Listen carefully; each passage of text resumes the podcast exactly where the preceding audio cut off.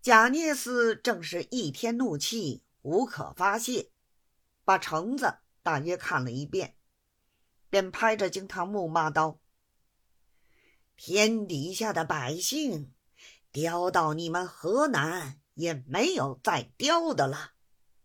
开学堂是奉国上谕的，原是替你们地方上培植人才，杜鹃两个有什么要紧？”也值得上控，这一点事情都要上控，我这个孽胎只好替你们白忙的了。姓孔的儿子说道：“小的本来不敢到大人这里来上控的，实在被本府大人逼得没有法儿，所以只得来求大人伸冤。”贾孽抬刀。混账！自己抗了捐不算，还敢上控！你们河南人真正不是好东西。姓孔的儿子道：“小的是山东兖州曲阜县人，是在河南做生意的。老圣人传下来，我们姓孔的人，虽然各省都有，然而小的实实在在。”不是河南人。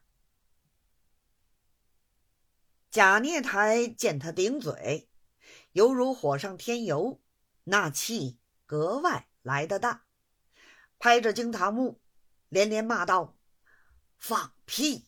胡说！就是你们孔家门里没有一个好人。”姓孔的儿子道：“大人，你这话怎么讲？”你老读谁的书长大了的？姓孔的没有好人，还有老圣人呢，怎么连他老人家都忘记了？贾孽台被他这一顶，立时顿口无言，面孔涨得绯红。歇了一会儿，又骂道：“你有多大胆子？”敢同本司顶撞，替我打，打他个藐视官长，咆哮公堂。两旁差役吆喝一声，正待动手，姓孔的儿子一站就起，嘴里说道：“大人打不打？打不打？”一头说，一头往外就走。贾孽台气的要再发作，他背后有个老管家，还是跟着老太太当年陪嫁过来的。凡遇贾孽台审案，老太太都命他在旁监视。受辱贾孽台要打人，他说不打，贾孽台便不敢打，真是他的话犹如母命一般。如今他见贾孽台要打姓孔的儿子，他知道是打错了，便把主人的袖子一拉，道：“这个人打不得，打错了，老太太要说话的。”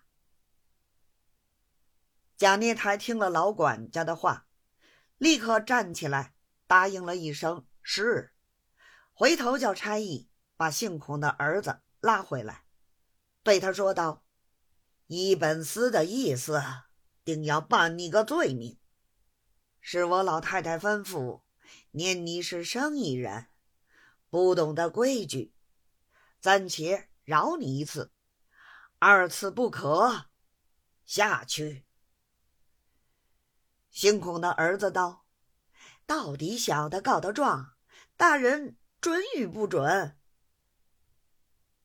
蒋逆台道。